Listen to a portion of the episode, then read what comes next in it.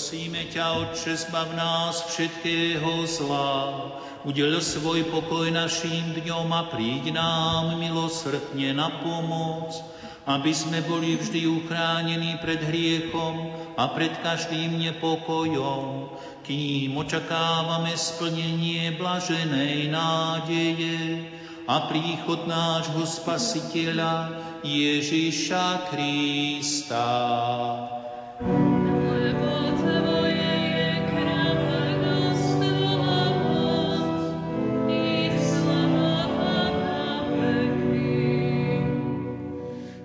Ježišu Kriste, Ty si povedal svojim apoštolom, pokoj vám zanechávam, svoj pokoj vám dávam. Nehľad na naše hriechy, ale na vieru svojej cirkvi a podľa svojej vôle jej milosti podaruj pokoj a jednotu, lebo Ty žiješ a kráľuješ na veky vekov.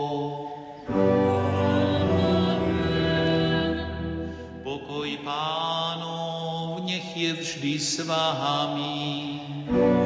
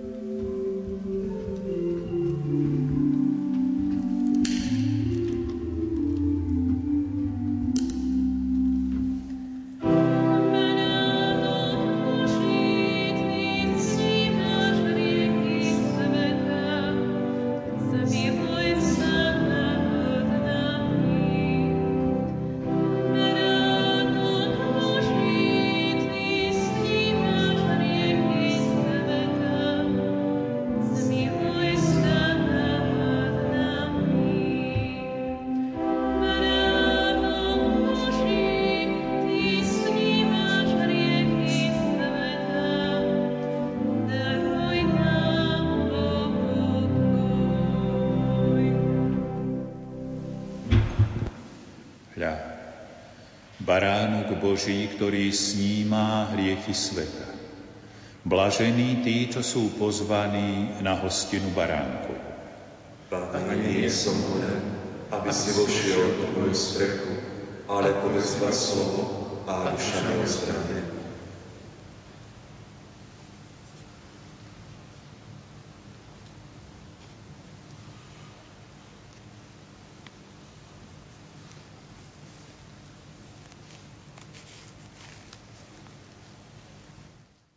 Modlitba duchovného svetého príjmania Môj Ježišu, verím, že si v najsvetejšej oltárnej sviatosti skutočne prítomný.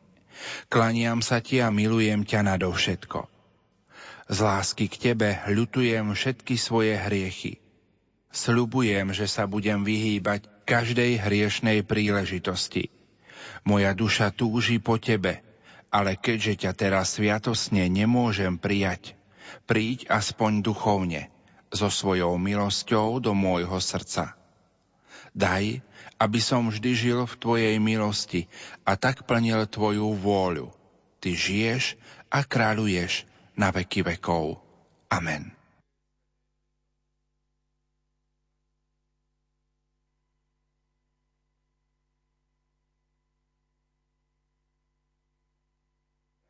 Vo vyčkávaní šťastia sviatosného prijatia chcem ťa prijať duchovne. Príď ku mne, môj Ježiš, aby som mohol prísť k Tebe.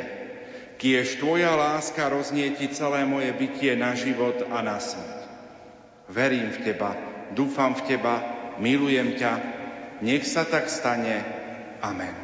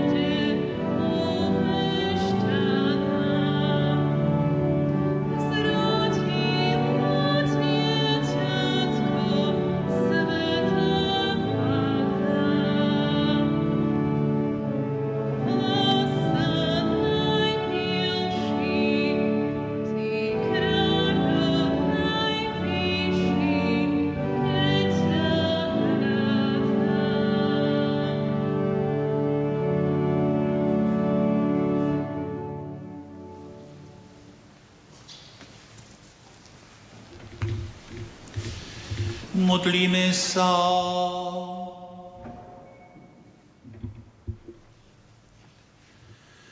Prosíme ťa, Bože, sprevádzaj nás vždy a všade nebeským svetlom, aby sme stále lepšie poznávali sviatosť, na ktorej si nám doprial účasť a príjmali ju so vzrastajúcou láskou skrze Krista nášho Pána.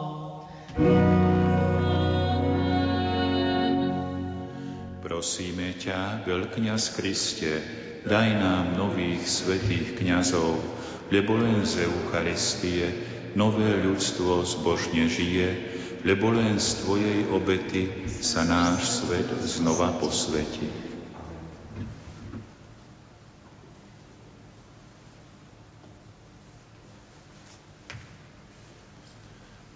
Drahí bratia a sestry, milí poslucháči Rádia Lumen, zo srdca rád vám o chvíľu udelím požehnanie a ubezpečujem vás, že zvlášť prosím za tých sestry a bratov, bratov v Kristu, ktorí trpia fyzicky alebo duchovne.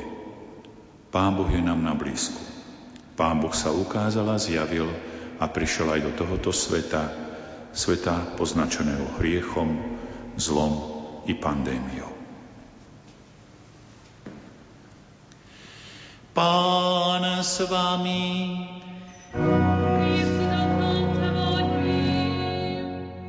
Boh, ktorý vás povolal z temnôt do svojho predivného svetla, nech vás požehná a nech vám dá silnú vieru, nádej a lásku. Kristus, ktorý sa dnes zjavil svetu ako svetlo v temnotách, nech osvieti aj vás, aby ste ho s dôverou nasledovali a tak svietili svetlom dobrého príkladu svojim bratom. Boh, ktorý svetlom hviezdy priviedol mudrcov k spasiteľovi, nech aj vás po skončení pozemskej púte privedie do nebeskej vlasti. Nech vás žehná všemohúci Boh, Otec i Syn i Duch Svetý.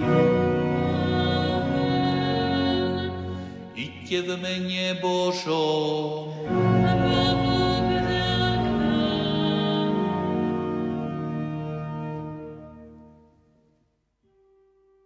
Milí poslucháči, na slávno zjavenia pána sme vám v uplynulých minútach ponúkli priamy prenos Sv. Omše z katedrály svätého Františka Ksaverského v Banskej Bystrici. Celebrovali ju monsignor Marián Chovanec, bansko-bystrický diecézny biskup. Na organe hrala Magdaléna Kartáčová. Večer o 18. ponúkneme priamy prenos Sv. Omše z katedrály na nebo vzatia Pany Márie v Rožňave. Modlíme sa spoločne za lekárov, sestričky a zdravotníkov v našich nemocniciach modlitbou, ktorá bola zverejnená na facebookovej stránke Saletíni rozkvet. Pane Ježišu, boský lekár, ktorý si počas svojho pozemského života ukázal zvláštny záujem o tých, ktorí trpia a zveril si svojim učeníkom službu uzdravovať. Prosíme ťa dnes za všetkých lekárov, sestričky a zdravotníkov, ktorí sa v týchto dňoch s ochotou a súcitom, avšak častokrát už na pokraji svojich síl skláňajú k pacientom nakazených vírusom. Daj im, Pane, potrebnú silu, ochotné srdce a nevyhnutnú trpezlivosť, nech sú neustále nástrojmi Tvojej milosrdnej lásky a v každom trpiacom človeku vidia Teba, aby si im raz za túto ich službu jednému z Tvojich maličkých udelil hojnú odmenu v nebeskom kráľovstve. Amen. Vaše ochotné ruky pomáhajú druhým. Naše spojené dlane chcú pomôcť vám. Osvetli svoj tieň. Rádio Lumen. Táto relácia bola vyrobená v roku 2010.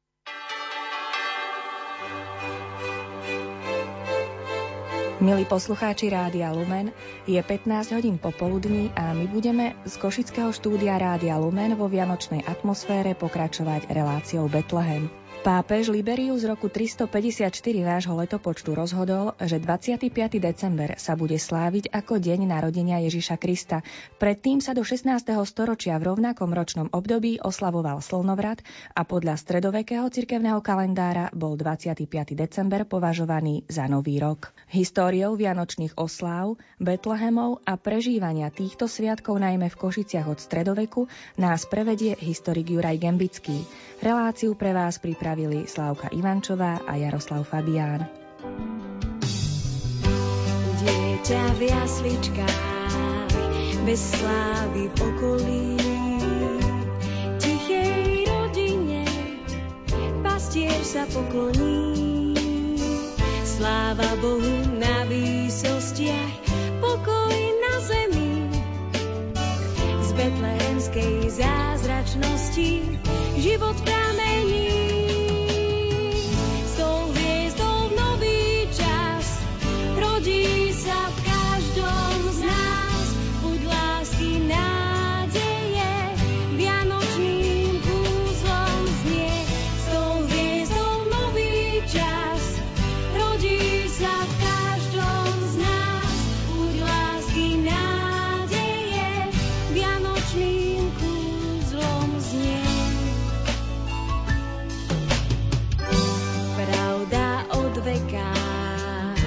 Skromne oblieka.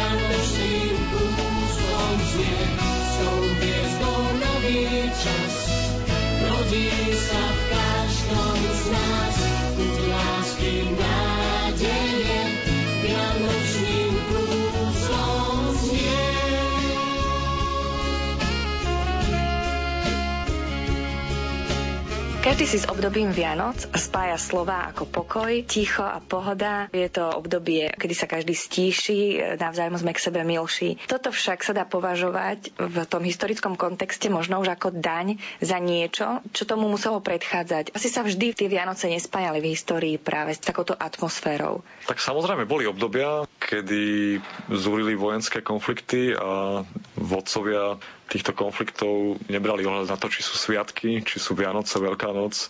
Jednoducho máme doložené konkrétne historické fakty a roky, kedy sa aj počas Vianoc viedli boje a bitky. A práve konkrétnu jednu z nich sme našli opísanú v jednej z našich košických kroník, kde sa vraciame do obdobia 15. storočia, nakoniec vlády kráľa Mateja Korvína, po ktorom na uhorský trón nastupuje Vladislav Jagelovský z polskej dynastie a jeho brat Jan Albert sa takisto uchádza o trón, takže vzniká konflikt medzi dvoma bratmi a tí začínajú proti sebe vojensky vystupovať a je to obdobie blížiacich sa zimných mesiacov a všetko to vyvrcholuje v období predvianočnom. Ako toto zaznamenávajú košické kroniky? Kronikár píše, po smrti kráľa Mateja Jan Albert, mladší brat Vladislava, bol proklamovaný za uhorského kráľa, pravda, iba niekoľkými svojimi partajníkmi. Polský princ Albert mal k dispozícii pomocné vojsko, počítajúc 4000 pešiakov a 8000 jazdcov. A nimi skôr obsadil Sabinov a Prešov a blížil sa ku Košiciam. Potom neskôr kroniky opisujú ďalší postup a píšu ďalej na inom mieste. Preto Albert so svojím vojskom mesto obklúčil a počínajúc začiatkom septembra cez celú zimu neprestával ho obliehať a dobývať ťažkými kanónmi, prinesenými z Poľska.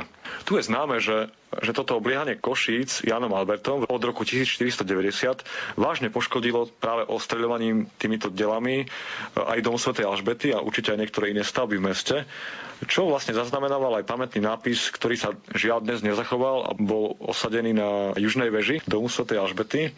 Avšak my sa ešte prenesme naspäť do predvianočných dní, kedy tento konflikt bežal a bol v plnom prúde, kedy sa teda bratovražedná vojna medzi dvoma bratmi rozvíjala priamo pod hradbami Košíc. A sme už v tom období decembra roku 1491 a kronikár píše toto. Veľa ťažkostí narobila v tábore pod mestom mimoriadna chladná zima, ktorá bola nielen v Úorsku, ale aj v celej Európe. Jedného dňa taká metelica prekvapila obidva tábory pod Košicami, že z nej nedalo sa vyviaznuť ani vozom, ani koňom. Najmä cez jednu noc tak dul vietor od severu, že všetky táborové stany na ruby prevrátil. Kráľa obstali jeho ľudia a iba tak ho mohli zachrániť pred veľkým chladom. Keď sa utišila hrozná výchrica metelica, obidve stránky sa pripravili do boja. No božiaľ, to sme v atmosfére Vianoc na konci 15. storočia. Trvalo to dlho? Alebo sa to počas tých vianočných dní predsa len obrátilo na dobre a zavládol pokoj? Našťastie vtedy tento konflikt bol zažehnaný dočasným mierom, avšak prišiel rok 1492, rok objavenia Ameriky a konflikt medzi bratmi z polského rodu sa opäť obnovil a tak kronikár opäť k vianočnému času píše tieto riadky. Polský princ Albert porušil košický mier a znovu vtrhol do Horného Úorska. Narobil veľa škôd, Stokajal dal odviesť do Polska 2000 sudov vína a znovu obliehal Košice svojim vojskom. Kráľ proti nemu vyslal palatína Štefana Zápolského. Nedaleko od Košíc, pri rieke Torise, sa s ním zrazil a jeho vojska zničil. Albert útekom do Prešova sa mohol zachrániť iba so zvyškom svojich 20 bojovníkov, Palatín mu zhabal celé vojnové zásoby aj so všetkými kanónmi. Keď Zápolský sa dozvedel, že Albert utekal do Prešova, uháňal za ním, mesto obsadil a tam, podľa svojej vôle, nanútil Albertovi mier. Je treba dodať, že práve táto rozhodujúca bitka, ktorá má názov v vojenských dejinách aj bitka pri Prešove, sa udiela práve presne na Vianoce 24. decembra roku pána 1492.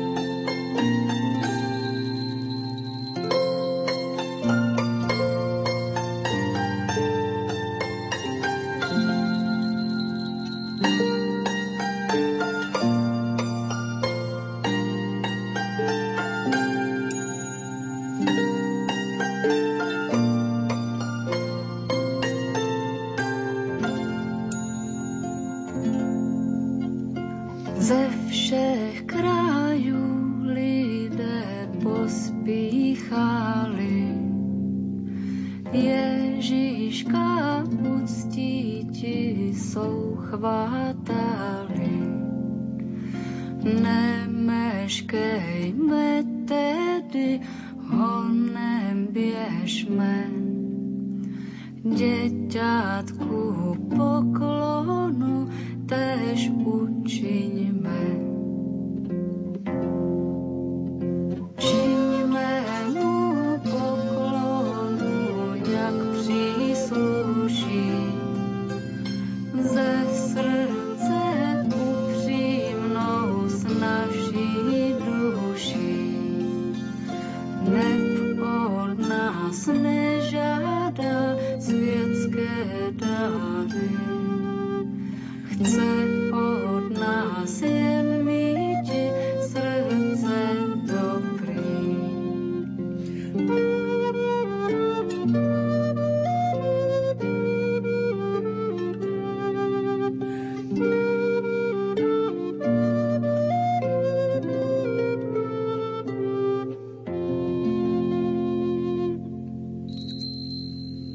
sa dostať z týchto smutných stredovekých Vianoc, kedy sa ľudia viac báli, ako sa tešili, do veselšieho obdobia? Alebo musíme čakať ešte niekoľko storočí? Určite.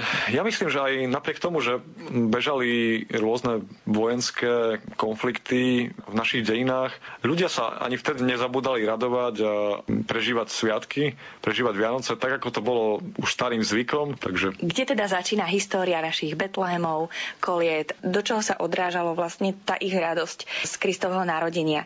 Tak asi najznámejší a mnohým známy je tradičný stavaný Vianočný Betlehem. Ako teda mnohí možno už vedia, je to, je to tradícia stará, tradícia stredoveka a spája sa práve s menom svätého Františka z Asizi, ktorý ako prvý zaviedol takúto tradíciu, že postavil prvé jasličky živé v prírodnej lesnej jaskinke v talianskom mestečku Grécia.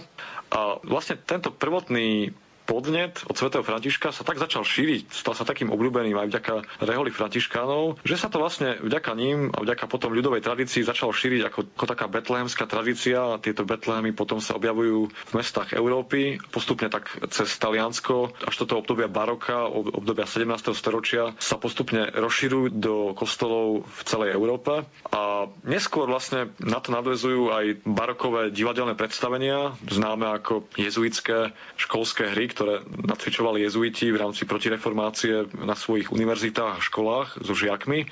Práve v období Vianoc sa mnohé takéto vianočné tematiky, vianočné hry hrávali a nejak vlastne poprepájalo aj s touto tradíciou týchto vianočných ľudových Betlehemov a ešte predtým stredovekých vianočných hier. Takže nejaký takýto obraz vianočnej tradície v kocke od, od najstarších e, Betlehemov a najstarších liturgických drám až po barokový kult Vianoc v podaní jezuitov. Bola stavebná schéma každého Betlehemu v minulosti presne ustálená? V podstate, ako píše vo svojej štúdii naša známa košická etnologička, doktorka Klaudia Buganová, z ktorej výskumov čerpáme aj my pri našom poznaní Betlehemov v Košiciach, píše o tom, že vlastne takáto schéma bola, bola presne ustálená. Uprostred stála väčšinou betlehemská maštal, ktorá bola doplnená postavami klaňajúcich sa pastierov, ktorí boli vlastne ako, keby takým protipolom k trom kráľom, ktorí boli hlavnými hrdinami tejto Betlehemskej betlémskej scény. Títo traja králi boli symbolom akoby troch vtedy známych kontinentov, a to Európy, Afriky a Ázie. No a potom väčšinou tento Betlehem dotvára taká ako keby kulisa maľovaná na dosky alebo na plátno toho celého pozadia, kde sa potom ešte inštalovali ďalšie figurky, ďalšie postavy účinkujúce v tejto betlehemskej hre alebo v tomto samotnom príbehu betlehemskom. No a samozrejme teda v centre celého Betlehema je malý Ježiško, v jasličkách s pánom Máriom, svetým Jozefom. No a mnohé Betlehemy sú potom doplnené o také regionálne zvyklosti alebo, alebo postavičky vyrezávané.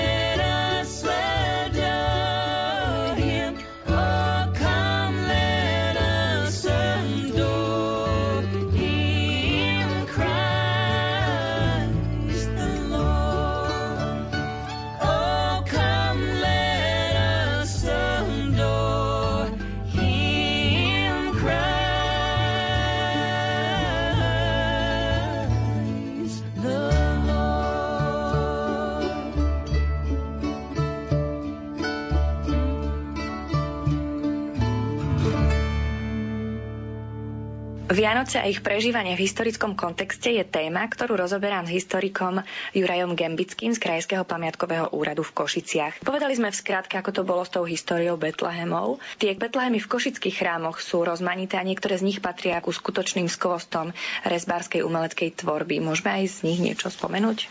Tak aj v Košiciach sú veľmi pekné, veľmi, veľmi vzácne mnohé z týchto Betlehemov. Je zaujímavé, že dodnes mnohé z nich vlastne, teda takmer žiadne z nich nie sú evidované ako kultúrne pamiatky, aj keď by si to mnohé z nich zaslúžili. Začneme treba s e, domom svätej Alžbety, kde kedysi najstarší Betlehem, ktorý sa zachoval, bol zrejme ešte barokový, z barokových čias, bol uložený istý čas, keď nebolo vianočné obdobie, v akomsi skladiskovom priestore v Urbanovej veži. A keď bol veľký požiar v 60. rokoch, pri ktorom zhorel aj zvon Urbán. Práve pri tomto požiare, žiaľ Bohu, zhorel aj náš starý domský košický Betlehem. Takže ten Betlehem, ktorý môžeme dnes obdivovať v dome Sv. Alžbety, je z mladšieho obdobia, avšak samozrejme tiež veľmi pekný. Za ten najstarší sa však považuje Betlehem v Dominikánskom kostole, teda v kostole na nebovzatia Panny Márie. Áno, je to tak podľa zistení doktorky Buganovej, ktorá sa Betlehemami v Košiciach zaoberala a ktorá predbežne datuje tento Betlehem do prelomu 18. a 19. storočia. Dokonca tento Betlehem môžeme mnohí z nás obdivovať aj na pohľadniciach, keďže motív svoch anielov z Betlehema od Dominikánov košických sa dostal na Vianočnú pohľadnicu. Košičania si radi idú pozrieť počas Vianoc a je Betlehem v Kalvárskom kostole a je v seminárnom. Čím sa tieto Betlehemy vyznačujú? Ten Betlehem na Košickej Kalvárii, ktorý sa považuje za jeden z najväčších a najkrajších v košickom prostredí, údajne pochádza z Moravskej oblasti a je zaujímavý tým, že tento Betlehem e, obsahuje aj postavy zvierat, ktoré nenájdeme na iných košických Betlehemoch. Je to napríklad veľký slon a ťava, ktorá je takým ako sprievodným znakom jedného z tých troch kráľov, Gašpara, Melichara, Baltazára, ktorí prišli sa pokloniť Ježiškovi a to mu dary. A práve tento kalvársky Betlehem pôvodne bol stavaný tak, aby sa jednotlivé niektoré prvky v rámci neho dokázali pohybovať pred očami diváka. Niektoré figurky sa otáčajú alebo pohybujú, čo je veľmi také lákavé najmä pre mladších eh, návštevníkov a divákov. E, takisto tento kalvársky Betlehem je obohatený aj o postavy hudobníkov, huslistu a gajdoša, čo je taká práve tá regionálna špecifickosť v mnohých týchto našich Betlehemoch. No a veľmi také kuriózne je a zaujímavé tiež pre deti je postavička Černoška, ktorý je súčasť Betlehema, je umiestnený hneď vedľa. A je, je to vlastne pokladnička, ktorá, keď vhodíte mincu na prosiace ruky sochy Černoška, tento chlapček vám vlastne zakýve na poďakovanie ako vďaku. Mm-hmm, poďakuje. Poďme k tomu prelínaniu kresťanského a pohanského ponímania vianočného čara. Aké tu boli v histórii tie prieniky? Tieto vianočné zvyky v prevedení divadelnom alebo takom slávnostnom majú svoju tradíciu už oveľa skôr a vlastne vychádzajú okrem liturgickej aj z tejto ľudovej tradície. Išlo o to, že e, samotný sviatok Vianoc v kresťanskom ponímaní nadvezoval a prekrýval staropohánske zvyky a sviatky, e, ktoré súviseli s slovanskými oslavami slnovratu. A v tých časoch e, pohanskí kňazi obchádzali každý prvý deň mesiaca, ktorý sa latinčne nazýval kalendy, obchádzali po domoch s jednotlivými modlami. Bol to taký obrad, na ktorý ako keby nadviazala tá tradícia tých našich koliet, čo vlastne pochádza z toho slova kalenda, koleda. Jazykovedci teda tvrdia, že koleda vznikla ako slovo z tohto. A zároveň aj tento zvyk ako keby bol prekrytý tým kresťanským, že vlastne e, chodili takýmto istým spôsobom aj procesie s kňazom, s krížom v týchto časoch po domoch a dávali domu žehnanie, príjmali za to dary. Boli to vlastne ako keby tá rodiaca sa tradícia tých koledníkov, koliet, ktoré potom neskôr zľudoveli a vznikli v rôznych variantách. Poznáme ich vlastne dodnes.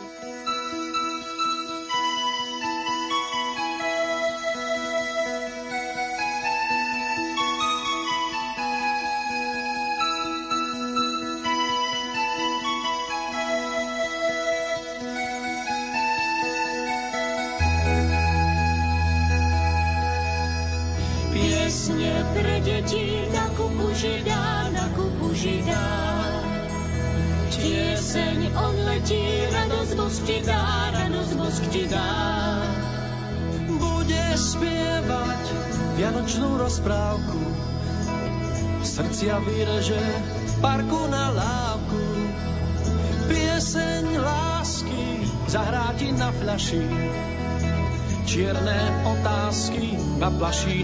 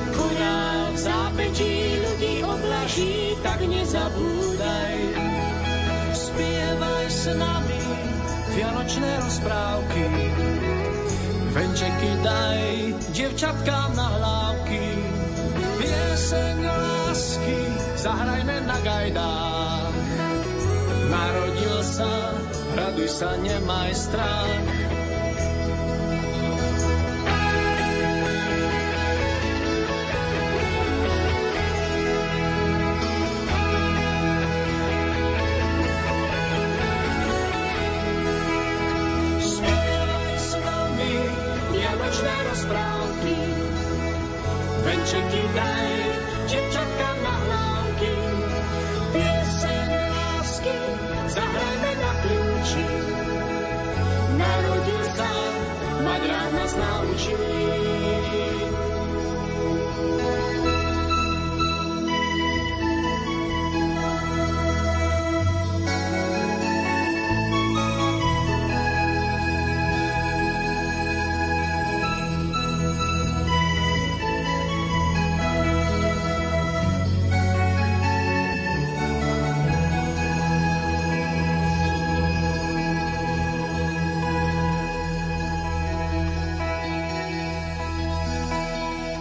Venujeme sa Košiciam a Vianociam v nich, v tom historickom kontexte. Vieme o nejakom návštevníkovi z minulosti, o nejakom cestovateľovi alebo spisovateľovi, ktorý tu bol a ktorý zaznamenal tú atmosféru Vianoc na našom území? Veru áno, presne do tohto obrazu zapadá jeden, jeden veľmi známy turecký cestovateľ, ktorý sa volal Evlia Čeleby. A bol to človek, ktorý bol v sprievode miestodržiteľa Ahmeda Pašu, s ktorým cestoval po celej Európe, ako turecké armády dobíjali jednotlivé územia a ako ich spravovali. On sa dostal do jeho sprievodu a zažíval jednotlivé cesty, putovania, mal možnosť pobývať v konkrétnych mestách, krajinách a robil si poznámky a nakoniec to spísal do takej knihy svojich ciest. Dokonca navštívil aj Košice, konkrétne dvakrát. Všetko sa to dialo v druhej polovici 17. storočia. A tento Evlia Čeleby Turecku je, je to známa osobnosť, známy spisovateľ, ktorého sa deti na základných školách, stredných školách o ňom učia. A čo teda zaznamenal ten turecký cestovateľ o vianočnej atmosfére v Košiciach? Čo tu zažil? Ako to on vnímal v tom 17. storočí? Treba povedať, že vnímal to z pohľadu Turka, človeka islamského náboženstva, Mohamedána, ktorý pozoroval tieto veci v európskom kontexte a mnohé, mnohé z nich mu neboli celkom jasné, známe. Spájal si ich do takého svojho fantazijného videnia, často to prepájal s tou svojou literárnou tvorbou a talentom. Tak nám zanechal také často čudesné opisy. A tak teda konkrétne ku košickým Vianociam. Keď som si jedného dňa prezrel kláštor, dozvedel som sa, že čoskoro budú Ježišové narodeniny. Nech je pozdravený. Do Košíc sa za 3 dní a 3 noci zhromaždilo 10 krát 100 tisíc ľudí. Kláštor Kašabána a Košická rovina boli plné opásaných ľudí s klobúkmi na hlavách. Vtedy som si to pekne prehliadol. V slabej chvíľke mi vtedy skrsla v hlave táto modlitba. Ach, tvorca oboch svetov, ty si král kráľov a pán sveta. Vyzdobil si zem rôznymi národmi a statisíce ich živíš. Dávaš im silu, vlast, odev a šťastie. Prečo ich potom my berieme do zajatia a oni nás? A čudoval som sa. Zápisky potom pokračujú, keď kňazi prednášali kázne o narodení Ježiša, všetci sa o dušu modlili, pohybujúc rukami. Obsah ich modlitby je tento. Ach, matka Miriem, ach, veľký Bože. Osmanské vojsko prišlo k brehu rieky Tisy a pod mesto Košice. K tebe sa utiekame pred Osmanmi a tatárským vojskom. Takto orodovali a nariekali. Potom išli do veľkého kláštora a najedli sa v Imarece. Nakrmili aj chudobných. Nahým dali šaty. Takto videl moslim našich kresťanov v Košiciach v 17. storočí vonku, keď ich zazrel, toto boli jeho dojmy. Určite však navštívil aj náš chrám, navštívil chrám svätej Alžbety. Zachoval sa nám veľmi bohatý a fantazijný opis nášho domu svätej Alžbety, ktorý stojí za, za to, za vypočutie. Evlia Šeliby napísal, Mesto, ktoré kedysi dávno dal postaviť král menom Kašabán, má 70 kostolov. Okrem iného aj kostol jeho mena. Majstri za dávnych časov použili na tento kostol sedem debien čistého zlata. Tak ho vyzdobili majstrovskými prácami, že také vynikajúce dielo nevykonal ani jeden starý staviteľ. Znútra aj zvonku zakrýva vytesané miesta farebný mramor. Steny všetkých výklenkov vyleštili maľovkou podobnou smaltu a pozlatili ich. každú jeho nebeský modrú kupolu. Celé steny a obloky zdobia kamenné stĺpy, biele, čierne, červené a rozličných iných farieb. Sú podobné indickým prácam z periel. Je to zhromaždicko kňazov. Je vyzdobené zlatom, jemenským rubínom, topásom, granátom a podobnými drahými kameňmi. Niekoľko tisíc lámp a lustrov zo zlata a drahokamov zdobí vo vnútri kostol. Pre kňazov postavili takú pozlatenú a postriebrenú kazateľnicu, že dnešní majstri by to nevedeli urobiť. Oproti je orgán a chór, prekrásne miesto, kde všetci kňazi, patriarchovia a vladikovia, mnísi a biskupy spievajú verše Evanielia ťahavým, smutným hlasom. Medzi evaneliami je na tribúne oltára aj socha matky Miriem, pokrytá zlatom. Na lone má proroka Ježiša. Je to ešte dojča a na každého sa usmieva. Tie sochy sú ako živé. V ich hlavách sú kolesa podobné hodinovým a tak pohybujú aj očami, rukami a ušami ako ručičky hodín. Je to prekrásna práca. Jedným slovom, každá socha má hodnotu desiatok egyptských pokladov. Zaujímavý pohľad. Poďme však od pohľadu moslima v 17. storočí aj niekde hlbšie do stredoveku, kde je možné nájsť informácie o atmosfére Vianoc v Košiciach a nejakých faktoch. Máme pre Košice samozrejme viacero iných prác, či už cestopisných, historických alebo literárnych, ktoré nám zachovali dobové opisy z pohľadu tých vtedajších súčasníkov. Tak vlastne, keby sme sa vracali postupne z obdobia Evliu Čelebyho, našli by sme ešte v jeho časoch e, známeho Mateja Bela, ktorý má svoje zmienky o Košiciach, takisto niektoré anglické cestopisy anglických dobrodruhov, ktorí cestovali Európou, známy uhorský Simplicissimus, dielo, ktoré zachytáva atmosféru 17. storočia z pohľadu Európana. Prípadne neskôršie aj mladšie lexikóny cestovateľské príručky, ako je Korabinský a prípadne už neskôr dobová tlač, takisto mala mnohé články a postrehy z dobových Košic. Archív pozná aj košické kroniky z 19. storočia. Čo tieto kroniky uvádzajú? Zachytávajú z pohľadu historikov z obdobia 19. storočia spätne všetky tie udalosti, ktoré sa v Košiciach diali od stredoveku a práve v nich nachádzame niektoré zmienky o tom, čo všetko sa dialo v období decembrovom, vianočnom v stredovekých Košiciach.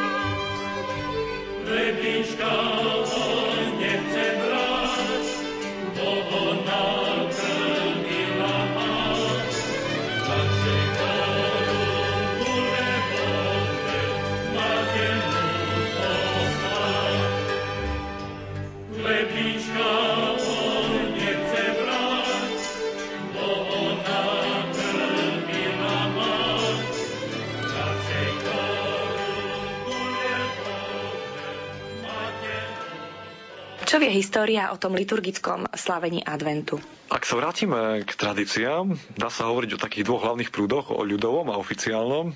V katolíckej cirkvi ten e, ľudový prúd vznikol z toho oficiálneho. Znamená, liturgia Vianoc e, spočívala samozrejme v mnohých obradoch a v slávnostnom čítaní Evanelia. A práve z týchto čítaní svetých textov v kresťanstve, v katolickom náboženstve, v liturgii sa vyvinula na začiatku stredoveku e, tzv.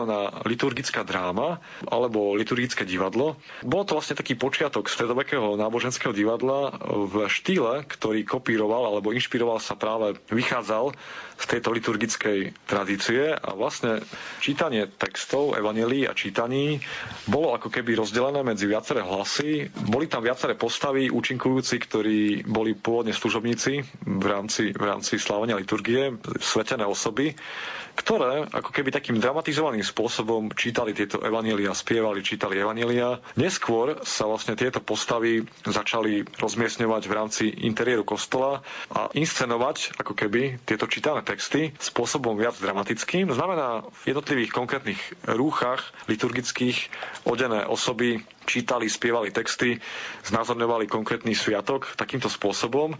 Neskôr sa z tohto vlastne vyvinulo konkrétne liturgické náboženské divadlo, ktoré pre svoju veľkú obľubu a pre ten ďalší vývoj vlastne postupne sa presúvalo ako keby von z toho kostola na námestie pred kostolom. Tak potom neskôr takisto bola nahradená oficiálna latinčina tak, takýchto spievaných a čítaných textov neskôr aj ľudovým e, miestnym jazykom.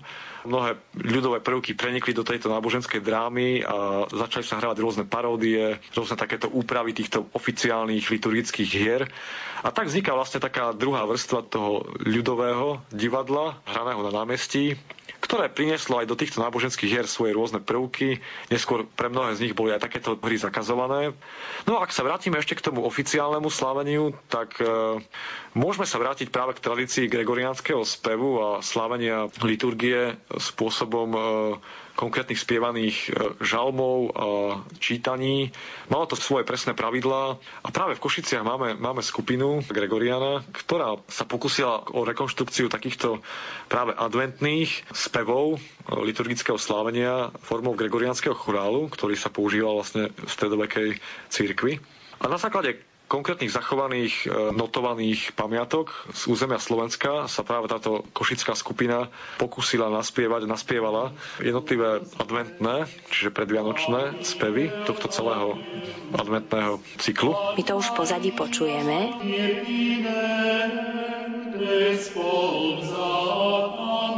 Čo ešte takým špecifikom, čo okrem toho, čo sme už spomínali, sa spája s Vianocami v Košiciach? Myslím, že by sme mohli spomenúť e, takú špecifickú tradíciu v rámci interiérov našich kostolov, a to sú sochy tzv. milostného pražského jezuliatka, ktorý mnohí z nás poznajú e, aj priamo z košických kostolov, keďže napríklad v Dominikánskom a Františkánskom kostole v Košiciach, teda v seminárnom, e, môžeme vidieť takéto kópie týchto svoch. Je to baroková tradícia, ktorá pochádza priamo z Prahy a je známy tento príbeh tzv. pražského jezuliatka, ktorý rozpráva o tom, že táto soška, tradícia jej uctievania, respektíve mm, šírenia po celom katolíckom svete, pochádza priamo zo Španielska, teda soška, pôvodná soška pražského jezuliatka. A legenda hovorí o tom, že malý Ježiško sa zázračne ukázal jednému mníchovi, ktorý podľa tejto podoby vymodeloval túto sošku. Podľa inej legendy takúto sošku vlastnila sveta Terezia od Ježiška, zakladateľka bosých karmelitánok, ktorá mala veľkú lásku k dieťaťu Ježišovi a túto sošku darovala svojej priateľkyni, ktorej dcéra sa chystala na cestu do Prahy. Tak sa vlastne soška v 16. storočí dostala do Čiech. E, darom od Polixeny z Lobkovic, z rodu Lobkovic sa táto soška dostala priamo do kláštora bosých karmelitánok v kostole Panny Márie Výťaznej na Malej strane. Bolo to obdobie 17. storočia, kedy neskôr prišlo rušné obdobie 30-ročnej vojny, náboženských vojen, a tak aj táto soška bola nejakým spôsobom zasiahnutá v tomto období. Keď po návrate do Prahy jeden z reholníkov našiel túto sošku pohodenú, bol to otec Cyril od Matky Božej, pôvodom z Luxemburska. Táto soška vtedy e, zistil, že má ulomené ruky A stalo sa mu, že mu táto suška k nemu prehovára. E, hovorila mu nasledovné. Zmilujte sa nado mnou a ja sa zmilujem nad vami. Dajte mi moje ruky a ja vám dám svoj pokoj. Ako ma budete ctiť, tak vám ja budem žehnať. No a tak na, na základe tohto tento páter, otec Cyril, nakoniec dosiahol, že vyrobili pražskému jezuliatku nové ručičky a ako keby tento výdavok na, na túto opravu sošky ako keby sa vrátil naspäť v rámci žehnaní tomuto kláštoru, odkiaľ, odkiaľ pochádzal, aj celému obyvateľstvu vtedajšej Prahy. Cez túto sošku začali byť pripisované viaceré uzdravenia, ako aj záchrana Prahy pri obliehaní Švédmi v roku 1639 a tak bola táto soška potom neskôr nosená po jednotlivých pražských kostoloch a neskôr aj slávnostne korunovaná, ako to bolo zvykom v tomto období baroka a v rámci úcty k obrazom a sochám v tomto období. No a neskôr sa začali, začínali vytvárať kópie tejto sochy a začali sa šíriť do ďalších krajín v rámci Európy. A tak táto úcta k pražskému jezuliatku stala sa súčasťou aj našich kostolov a aj preto môžeme vidieť vlastne konkrétne, ako som spomínal, u tých našich košických dominikánov a v seminárnom kostole kopiu tohto pražského jezuliatka. Čo je zaujímavé, Soška zvykne byť obliekaná do rôznych šiat podľa rôznych liturgických a sviatočných období, takže určite stále musí byť poverený niekto v rámci komunity, v rámci mesta, kto má na starosti prezliekanie sošky malého pražského jezuliatka. Takže aj to je taká zvláštna špecifická tradícia spojená s Vianocami, s Vianočným obdobím, keďže je to úcta malého Ježiška v podobe tohto pražského jezuliatka. Dobrý pastier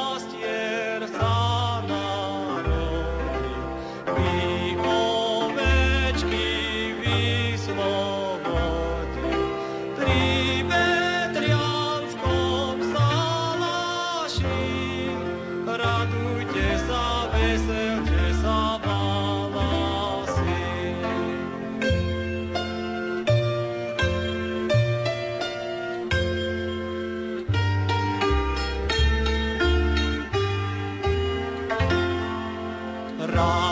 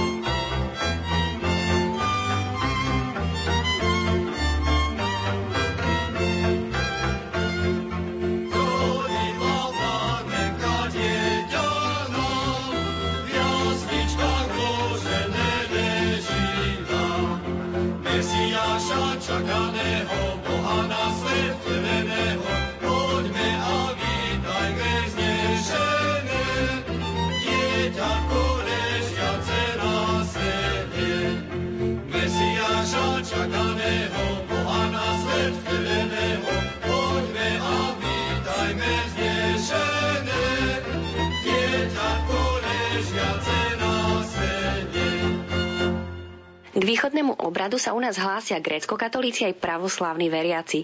V predvečer narodenia pána 24. je pôst, po obede sa slávi liturgia svätého Bazila Veľkého s večierňou. Na druhý deň sa slávi sviatok pre svetej Bohorodičky Panny Márie a svetej rodiny. V spojitosti s tým východným obradom a históriou Vianoc vieme aj tu niečo spomenúť? Určite áno, okrem veľmi zaujímavých, bohatých obradov, ktoré východné cirkvi počas Vianoc slávia. Možno by sme mohli vyzdvihnúť v košických chrámoch, keď už sa o nich bavíme a o jednotlivých e, zvykoch a súvislostiach. Možno by sme si mohli povšimnúť aj často zabudnuté kopie alebo originály e, ikon Panny Márie, ktoré sú byzantského pôvodu, byzantského štýlu zobrazovaní a boli často súčasťou aj našich e, katolických kostolov minulosti v rámci úcty k týmto mm, tzv. milostným obrazom. Práve z obdobia, alebo teda z toho kultu vianočného a zobrazovania Panny Márie s malým Ježiškom poznáme aj v Košiciach e, dva takéto typy. E, v dome Sv. Alžbety mm, v bočnej kaplnke, tzv. Sakmario kaplnke, je bočný oltár, tzv. oltár metercie. A na tomto oltári je vo vrchnej časti osadený obraz, kopia obrazu ikony Panny Márie Bohrodičky s malým Ježiškom. A je to obraz, ktorý pochádza zo slávneho maďarského, dnes už maďarského pútneho miesta Maria Poč, tzv. Maria Počská Madonna. Tento milostný obraz e, má svoju históriu. Je, je zaujímavý v tom, že bol namaľovaný v 17. storočí a počas jednej bohoslužby práve v tejto Mariapolči koncom 17. storočia začal tento obraz zázračne slziť. A tak začala mu byť zdávaná úcta, tento obraz začal e, putovať na, na nariadenie panovníka, vlastne bol prevezený do Viedne na tejto ceste obrazu do Viedne obraz prechádzal aj cez Košice a je známe teda z histórie, že tento sprievod s touto ikonou sa chvíľku zdržal v Barci pri Košiciach a tam pri tejto príležitosti práve využili to košickí jezuiti, ktorí nechali vyhotoviť dve kopie tohto obrazu. A práve jedna z nich sa dodnes nachádza v dome Sv. Alžbety, druhá z nich sa nachádza v obci Malá Vieska pri Košiciach, kde vlastne dodnes je tá tradícia tejto púte alebo, alebo tohto kultu Maria Počskej alebo Madony alebo Pany Márie z tohto milostného obrazu. Takže aj takáto súvislosť s Vianocami, s Vianočným zobrazením. A potom e, ešte k tejto východnej tradícii sa takisto priraďuje aj šírenie kópií obrazov Čenstochovskej Pany Márie, čiže vlastne najznámejšej krakovsk-polskej ikony Bohrodičky, ktoré originál je teda v Čenstochovej. Takisto u nás v košických chrámoch e, katolických nájdeme niek- niektoré kópie tejto Čenstochovskej Pany Márie s malým Ježiškom. A to konkrétne napríklad v Premoštráckom kostole alebo aj v Dominikánskom kostole. Prejdeme teraz k trošku inej téme. Vianočné sviatky sú pre ručných zvonárov v kresťanských kostoloch obdobím, keď pracujú častejšie ako po iné dni. Prečo? No je to pravda, lebo každé sviatky znamenajú viaceré liturgické slávenia, omše, príležitosti, pri ktorých je potrebné zvoniť, e, pri ktorých tí zvonári plnia funkciu zvolávania ľudí na jednotlivé slávenia sviatkov. A tak konkrétne aj, aj tieto Vianoce vlastne zahrňajú sebe sviatočné dni, kedy zvonári chodia zvoniť a je to konkrétne v deň Vianoc, začína sa predpoludním zvonením ešte na adventné omše, podvečer sa oznamujú už vigílne omše, no a potom samozrejme známe zvonenie na polnočnú pred polnocou, kedy zvonári zvolávali na polnočnú omšu. No a prichádza ďalší deň, kedy začínajú v ranných hodinách prvé pastierské omše a predpoludním ďalšie vianočné bohoslužby. Takže na tieto všetky omše zvonár bol povinný e, a určite s radosťou teda zvolnil. A u nás e, v Košiciach konkrétne máme to šťastie, že vo viacerých kostoloch ostali zvony dodnes zachované na, na to najlepšie, to znamená na ručné zvonenie. No a tak toto vianočné zvonenie má svoju tradíciu a majú obnovenú opäť v Košiciach. Možno by som spomenul taký súvis e, s vianočným zvonením.